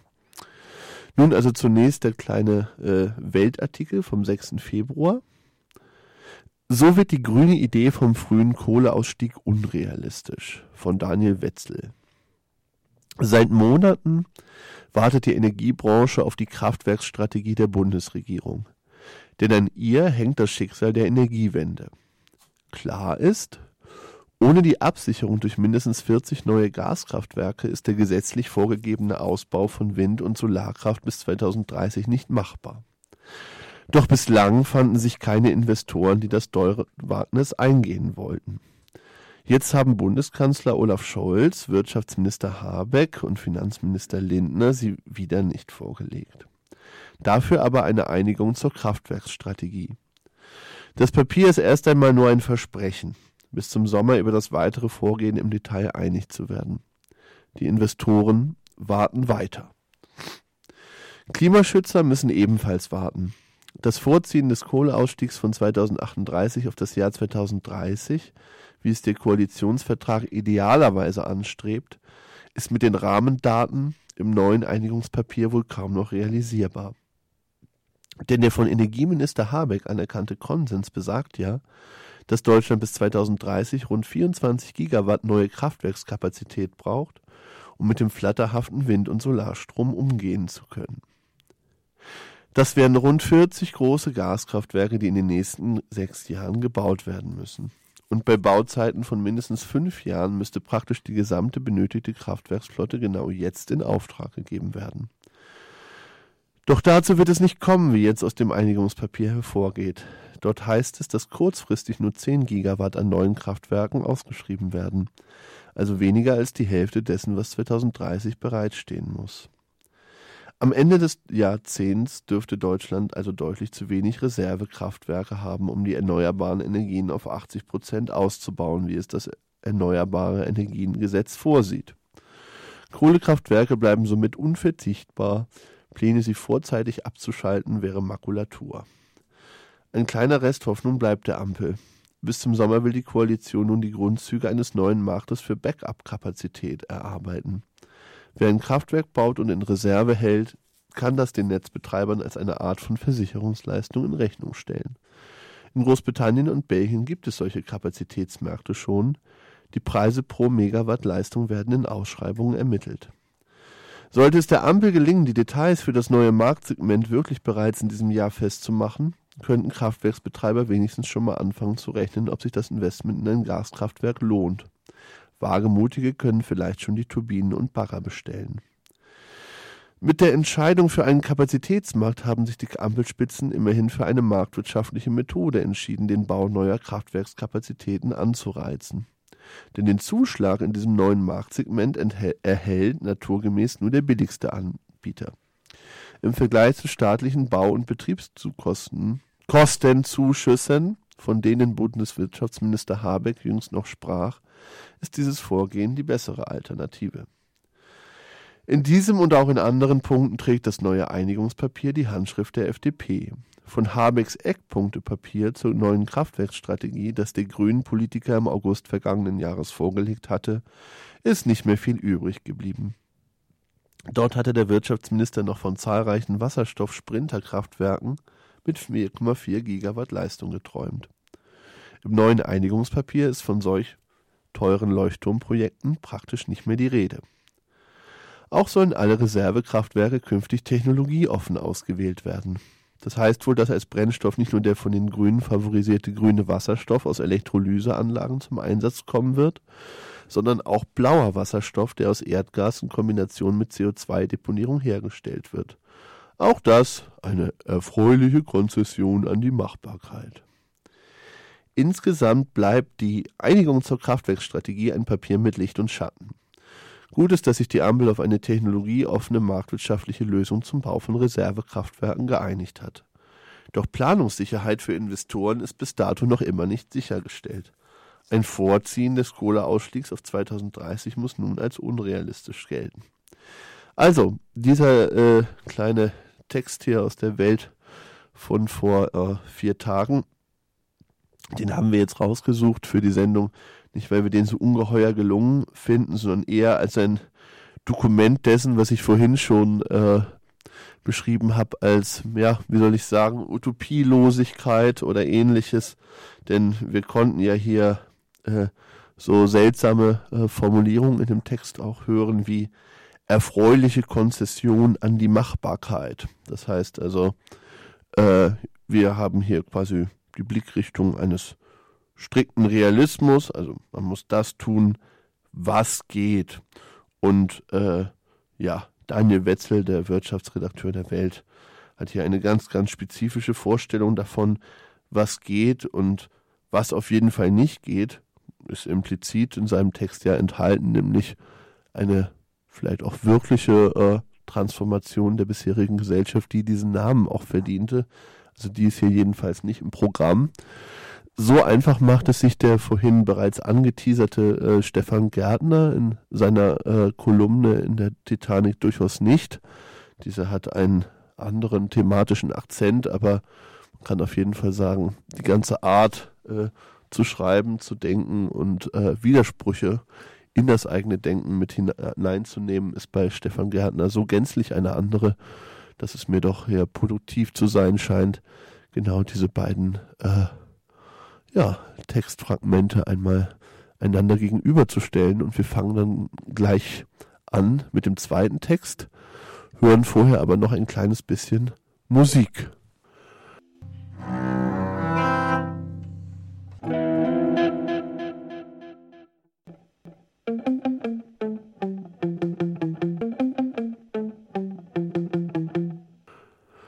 Ungeheuerlich. Was fällt dem Dariberter ein? Einfach hier Dinge zu behaupten, die doch so fern zu liegen scheinen, nie wieder arbeiten. Also die Redaktion äh, Dünnes Eis distanziert sich natürlich ausdrücklich von solchen Ungeheuerlichkeiten, äh, wie soeben zu hören wurden und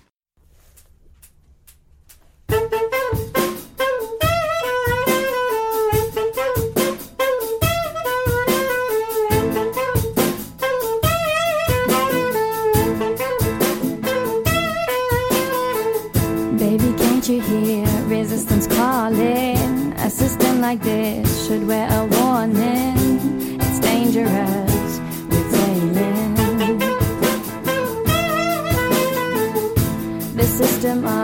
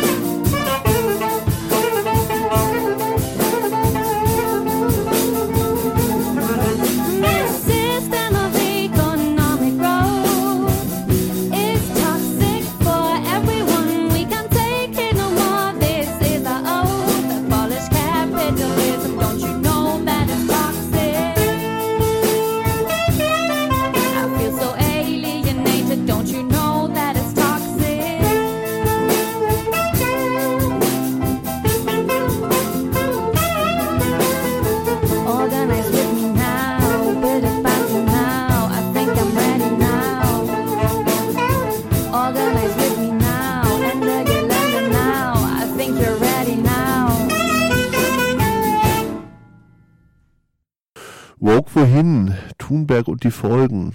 Über Aktivismus als notwendig und Schwierigkeit. Eine Meditation von Stefan Gärtner. Wer wissen wollte, was das für Menschen sind, die sich im dicksten Berufsverkehr auf Straßen kleben und dem Zorn der Welt aussetzen, saß, als dieser besonders groß war, im Nachrichtenfernsehen, wo eine verzagte, ängstliche junge Frau stand und sagte, sie wolle das jetzt überhaupt nicht tun und es dann trotzdem tat. Und wenn die jetzt woke war, dann Respekt. Woke ist einer gängigen Beobachtung zufolge eigentlich niemand, weil woke bloß ein Schimpfwort der Inkorrekten ist. Woke, das ist doch bloß ein Schimpfwort der Inkorrekten, sagt der junge Dr. Phil am Kaffeetisch und ist zwei Wochen später in der Tagesschau, weil er sich an dem Versuch beteiligt, die koloniale Geschichte des Wohnorts freizulegen, was man vielleicht auch ohne spöttische Absicht woke finden kann. Auch der wiederholt geführte Nachweis, politische Korrektheit sei ein demagogischer Kampfbegriff, heißt nicht, dass herrlich inkorrektes Kabarett bloß ein Phantasma invertiert.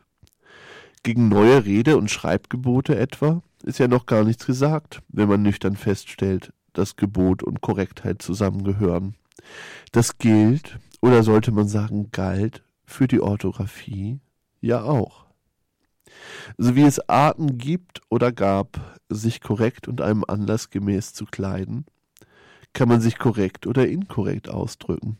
Und wer immer dafür eintritt, das N-Wort aus dem Verkehr zu ziehen, versteht das als politischen Akt. Auf der semantischen Ebene scheint politische Korrektheit an der Sache jedenfalls nicht ganz vorbeizugehen. Und in Zeiten, da der Genderstern bzw. dessen Verbot ein handfestes politisches Thema ist, wird man nicht mehr von bloß halluzinierten Kulturkämpfen sprechen wollen, unabhängig davon, dass die Begriffe als denunziatorische erfunden worden sind. Das gilt für schwul genauso und längst mag man finden, es sei dies ein viel schöneres Wort als das diagnostische homosexuell. Ich bin schwul, sagt dann auch Paul in Ralf Königs legendärem Comicroman Bullenklöten zum geilen, leider noch recht heterosexuellen Bauarbeiter Ramon. Ich stehe halt auf Kerls, warum ist doch egal, oder? Es hat zuletzt viel Aufregung gegeben um das, was niemand ist und niemand sein will. Zumal junge Menschen, die bislang für die Rettung des Weltklimas und gegen Rassismus eingetreten waren, waren plötzlich gegen Israel und Greta Thunberg, die Lieblingsfeindin des herrlich inkorrekten Kabaretts, hatte ein Schild um den Hals. Stand with Gaza, als tue das die Welt nicht ohnehin. Berlin stockt Hilfe für Palästinenser auf. SZ vom 30. November. Thunberg ist ja mit dem Katamaran in die USA zu einer Konferenz gesegelt, um nicht fliegen zu müssen, und hat ihre Familie zum Veganismus bekehrt. Und wer beim Schnitzel und eben vom Flughafen zurück hier von Wokistan höhnte, verhöhnte die eiserne Konsequenz, das sture Befolgen einer Regel, die in bester protestantischer Tradition das eigene Gewissen zur Richtschnur macht. Moralismus oder Hypermoral hieß die passende Invektive, und die Besonneneren fragten, warum Gutmensch eigentlich ein Schimpfwort geworden sei. Die Antwort ist leicht. Vorbildliche Lebensführung macht auf die eigenen Defizite aufmerksam, und zumal als begründete sind Vorwürfe nichts, worauf Leute scharf wären, schon gar nicht, wenn das individualistische Dogma bedeutet, dass man als sein eigener Maßstab immer alles richtig macht. Es folgt ein Zitat, Zitat äh, wie dagegen im engsten Umkreis Menschen dort verdummen, wo ihr Interesse anfängt und dann ihr Ressentiment gegen das kehren, was sie nicht verstehen wollen, weil sie es nur allzu gut verstehen könnten, so ist doch die planetarische Dummheit, welche die gegenwärtige Welt daran verhindert, den Aberwitz ihrer eigenen Einrichtungen zu sehen, das Produkt des unsublimierten, unaufgehobenen Interesses der Herrschenden. Das ist ein Zitat von Adorno. Denen das, was da Aktivismus heißt, nicht schlechterdings Unrecht sein muss, denn gut lässt sich das Volksempfinden gegen, Zitat Sarah Wagenknecht, die Selbstgerechten aufwiegeln, und im Wort selbst drückt sich mehr individueller denn systemischer Widerstand aus. Ein unmittelbar verkörpertes, ja situationistisches dagegen, dessen natürlichen Grenzen die Pädagogik näher ist als die Revolution. How dare you? lautet der berühmte Thunbergsche Vorwurf an die Mächtigen der Welt. Als spielten die das Spiel nicht nach den geltenden kapitalistischen Regeln. Während der individualistische Graswurzelgedanke so geht, dass jeder an seinem Platz das Nötigste tun kann und sei es den Unterricht bestreiten. Und wenn Kommunismus ganz selbstverständlich annimmt, dass nach der materiellen Befreiung des Menschengeschlechts Diskriminierung als überflüssig von selbst verschwinde, stellt Aktivismus als nämlich Idealismus die Sache von den Füßen auf den Kopf. Befolgen alle die Regeln, die vor Diskriminierung schützen, haben wir die freie Menschheit schon. Ist Widerstand die Summe individuellen Verhaltens, wird das Individuelle allerdings entscheidend. Und der Urlaubsflug nach Bali von zwei Klimaklebern unternommen ist dann tatsächlich objektiv verkehrt, wenn auch nicht verkehrter als die Schadenfreude derer, deren renitenter Passivismus den Aktivismus überhaupt erst nötig macht.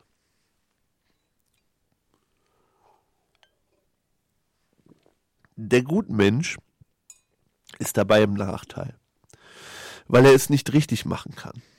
Ist er konsequent, gilt er als Fanatiker. Ist er es nicht als Heuchler? Und die öffentliche Rede des Klimapärchens, das allen Ernstes versprach, beim nächsten Trip nach Asien erst den Bus nach Teheran zu nehmen, legte nicht nur das Dilemma bloß, sondern auch die Strenge, ohne die Aktivismus nicht zu denken ist. Wer als Kommunist weiß, dass die Partei immer recht hat, kann Freitag ab eins in Ruhe seins machen.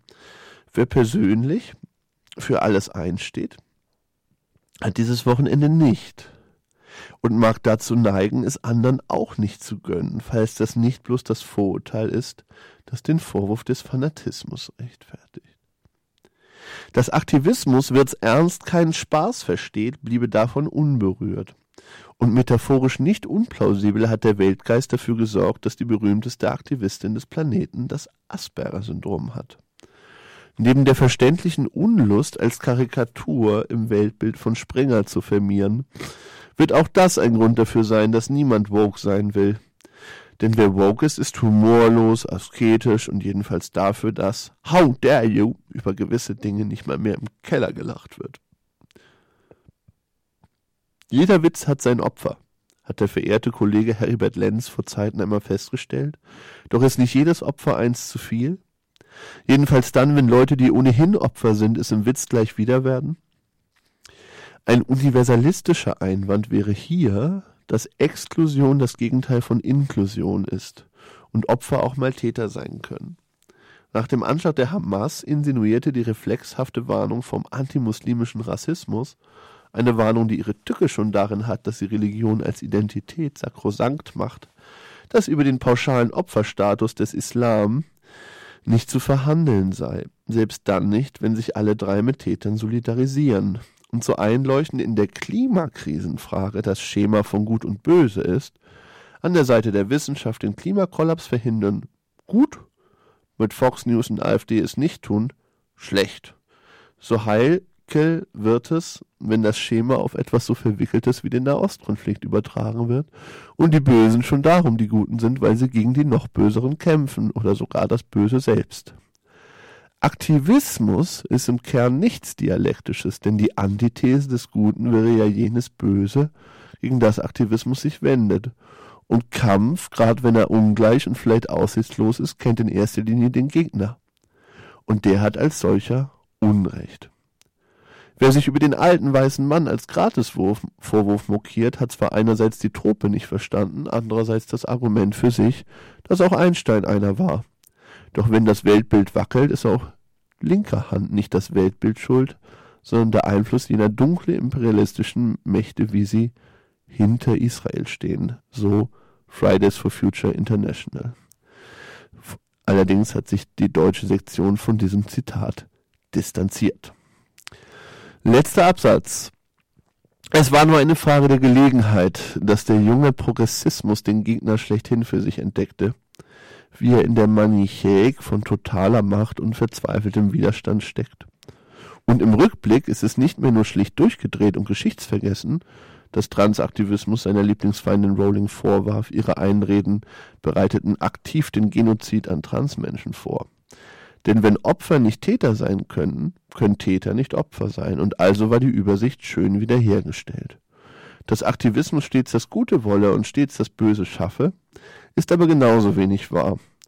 Und wem immer die zeitgenössischen Überzeugtheiten wie Fanatismus oder gar Linksfaschismus Faschismus vorkommen, soll sich vorsehen. Ist doch Antiaktivismus zugleich dessen Kopie und herrlich inkorrektes Kabarett 1, das zwischen Gut und Böse sehr genau zu unterscheiden weiß. Ja, ein sehr dichter Text und ich weiß, nicht ganz einfach äh, im Radio vielleicht zu hören und gleich zu verstehen, aber holt euch die Ausgabe der Titanic vom Januar, wenn ihr noch könnt. Allein für diesen Text lohnt sich das.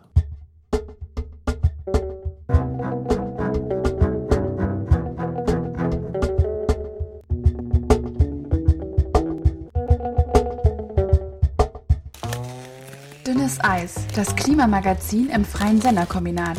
Auf 93,0. Oder im Livestream. Äh, vielen Dank, liebe Rotbauchunke, diesen ganzen Text zu lesen. Ich denke, eine ausführliche Diskussion aller heute in der Sendung vorgestellten Thesen ist für uns im Rahmen unserer Sendezeit äh, schlicht und ergreifend nicht mehr möglich. Was aber möglich ist, ist vielleicht mit einem kleinen, sehr feinen und schönen musikalischen Beitrag all das zu kommentieren, ähm, was wir heute in der Sendung vorgestellt haben und vielleicht auch äh, eine kleine utopische Perspektive der Hoffnung auf einen lauten Frühling äh, zu geben mit diesem musikalischen Beitrag, mit dem ich unsere Sendung heute beschließen möchte. Es ist äh, das Lied vom Ende des Kapitalismus, also ganz erstaunlich. Dieses Ende hat es ja noch gar nicht gegeben anscheinend, äh, ist dieser Peter Licht in Sachen Futur 2 äh, her äh, recht begabt und vermag äh, doch zu antizipieren in seinem Lied, wie das gewesen sein wird ne, mit dem Ende des Kapitalismus. Und das hören wir uns jetzt an.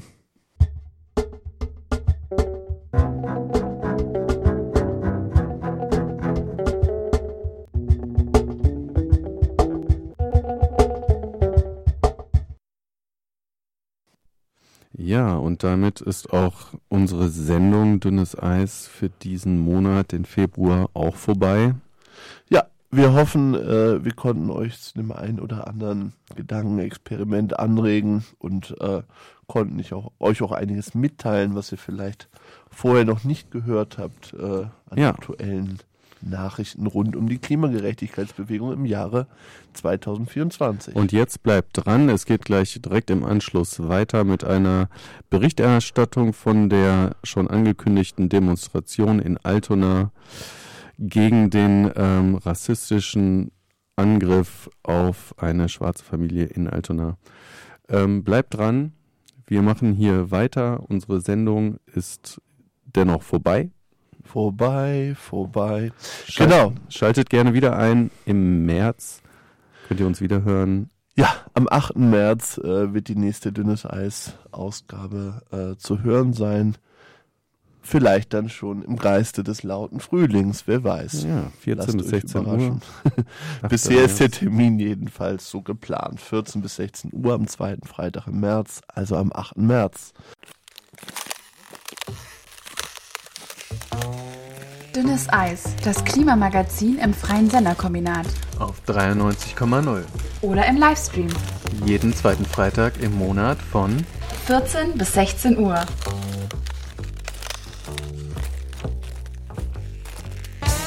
Dein Leben auf Erden, es ist dir nur geliehen und ihrem Klimasystem kannst auch du nicht entfliehen.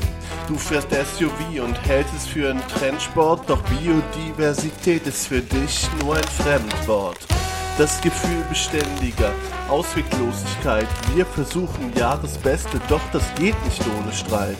Du willst es verbessern, drehst dich gedanklich im Kreis, dann hör doch mal rein bei Dünnes Eis.